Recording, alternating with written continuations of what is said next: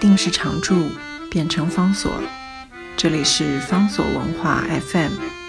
在阅读方式不断创新的时代，谈共读，是因为我们相信，当我们在阅读时，也同时在被阅读。在今天的节目当中，要为大家介绍一本经典的作品，意味着这不是一本新书，这是一本旧书。这本书是 Alex Hamilton 他所写的《希腊之道》。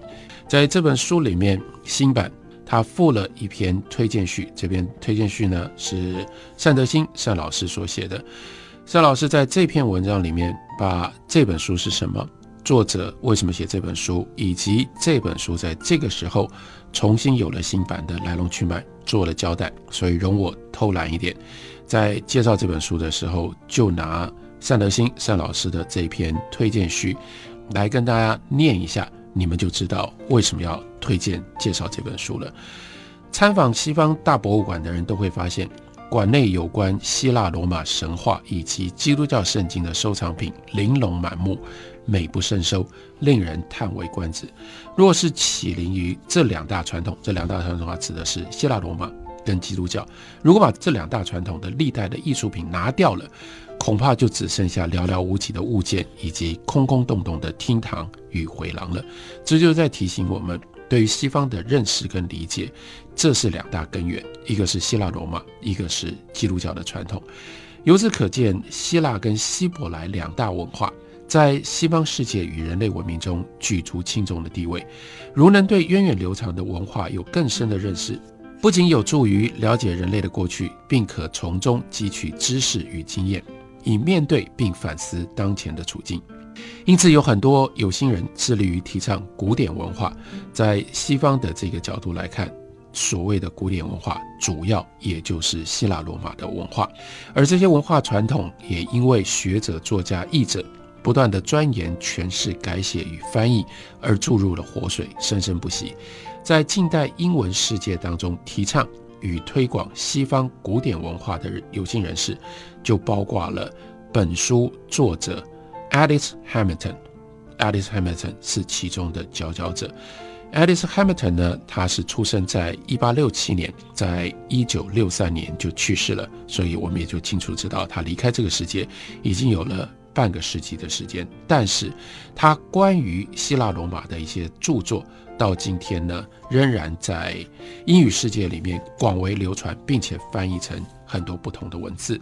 他的出身，他的背景是什么呢？善德星善老师继续在文章里面告诉我们：Hamilton 生于德国，长于美国，家学渊源，七岁随父亲学习拉丁文，这个是他研究罗马的根本的根底。后来又加上了希腊文、法文、德文，先后在美国著名的女子文理学院 b e r m a r College 取得学士与硕士学位，并获得奖助金游学德国，回到他自己来的这个出生的德国，专门去研究西方古典文明。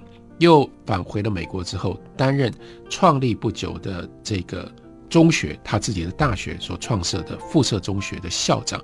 专门教育有意深造的女孩，因为 Alice Alice Hamilton，她算是这个相对二十世纪美国早期的杰出的教育家跟学者，而她在教育的领域上面，她就开启了对于女子古典教育的这个领域的特别的发展。她在一九二二年退休了之后呢，继续研究古籍，发奋著述。叫做真的就是不知老子将至。在 Hamilton 的著作里面，最有名的是《Mythology: Timeless Tales of Gods and Heroes》希腊罗马神话这本书，到今天为止都是非常非常重要。一般学生如果要探测、要了解希腊罗马神话，会诉诸最早的第一本重要的书《希腊罗马神话》。它的系统非常非常复杂，里面充满了几十个、几百个数不完的有趣的故事。可是，在看这些故事的时候，一一的零星的看，真的会有一个大的困扰，因为你到后来搞不清楚这些各个神之间究竟他们有什么样关系。可是，在不同的故事里面，这些神同样的神会一直反反复复出现，所以我们怎么样更有系统的？可以知道什么叫做希腊罗马神话。更进一步，在掌握了这个系统之后，才能够去整理希腊罗马神话所代表的一种人生的精神、历史的看法，对于存在、对于哲学的各种不同的启发。为什么他们会变成西方文明的源头？所以这个里就需要一个类似像 Alex Hamilton 他的这一本名著《Mythology》能够发挥的作用。这本书，善德先生老师也告诉我们，在华文世界流传最广，的的确确好长一段时间，大概有三四十年的时间。Mythology 是在研究、在读这个欧洲文学史的时候一定要读的这个作品，所以 Mythology 这本书。也有好多不同的中译本。这一本《Mythology》问世，这本《Mythology》呢是 Alex Hamilton 一九四二年所写的书。在那个之前，其实 Hamilton 已经出版了我们今天介绍的这本《The Greek Way》，这是他一九三零年的作品。另外还有一本跟这本作品是姐妹作，叫做《The Roman Way》。一九三二年所出版的，所以借由希腊之道、罗马之道，他就把希腊罗马古典世界的主要的作者以及他们作品内在的一些精神跟精髓做了整理跟介绍。这两本书，同时也就是一九四二年希腊罗马神话 （Mythology） 这本书的前身。除此之外，在希腊跟罗马之外，Adam Smith 还写过《以色列先知》（The Prophets of Israel），这是一九三六年的书，这就是探测到另外一个古典的文明，那是希伯来的文明。而且 Adam Smith 他在古典上面的用力，他的古希腊文的造诣，让他翻译了《The Three Greek Plays》，所以他自己翻译过古希腊的戏剧。由此可见，Adam Hamilton。他对于西方文明源流的熟悉，以及对于希腊文学的重视，在这个之后，他有更多的作品，更显示了他以弘扬西方古典文明为己任。例如说，他写了《The Great Age of Greek Literature》希腊文学的伟大时代。他写了《Witness to the Truth》Christ and His Interpreters 见证真理，耶稣及其诠释者。Spokesman of God，上帝的代言人；Echo of Greece，希腊的回声。一直到他死前两年，他都跟友人、跟朋友一起合编了柏拉图的对话录。这个《希腊之道》一九三零年出版，到今天将近快要九十年的时间，是 Hamilton 早期的成名作。到今天为止，一直维持相当高的可见度。单德兴单老师呢？就特别举了一个例子，让我们知道这本书如何历久弥新。他用的是美国 Book of Months 这个每日一书俱乐部，每日一书俱乐部推荐的书，因为它有庞大的会员，所以影响力非常的大。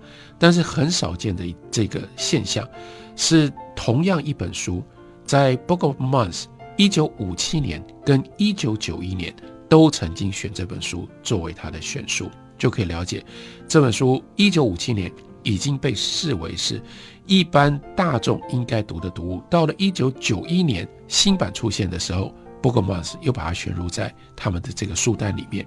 接下来到二零一七年，不过就是去年，W. W. Norton 这个是在美国出版大学文史教科书最有名的一家出版社，又把《The Greek Way》这本书呢重新印行，更可以证明。这的的确确是历久弥新、大学生非读不可的重要的教科书、重要的作品。希腊之道一共分成十六章，始于开始的第一章是东方与西方，最后一章是现代世界之道。这个东方与西方到现代世界之道，这我们后面等一下会再跟大家仔细的解释为什么是这样写的。这两者就是开头到结尾。都强调人类的均衡发展。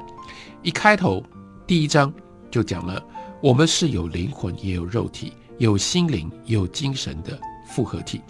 在最后一章，也说雅典为什么那么样重要？因为雅典融合了法律与自由、真理与宗教、美与善、客观与主观，其结果是平衡与明晰。和谐与完整。这就是 Greek 希腊这个字所代表的意义。而且呢，断言了那个时代，也就是西元第五到第四世纪时期的雅典，是世界文明当中仅有的一个特例，也就成为了后代仰望的对象。在书里面，其他各章呢，分别叙述了心灵与精神、艺术、文学、贵族、历史、宗教等等方面，提到了几个重要的、主要的希腊的作家，这里面包括了 Pindar，包括了柏拉图。包括 Aristophanes，还有呢希罗多德跟修昔底里这两位历史学家，另外有三大悲剧家 Aeschylus、Sophocles 以及 Euripides，把希腊的重要的作家跟作品呢，用简明扼要的方式介绍给我们。这本书是大家到今天为止，如果你希望。能够探测西方文学、西方哲学的起源，甚至可以这样讲，西方人的心灵是如何开始、如何被塑造的。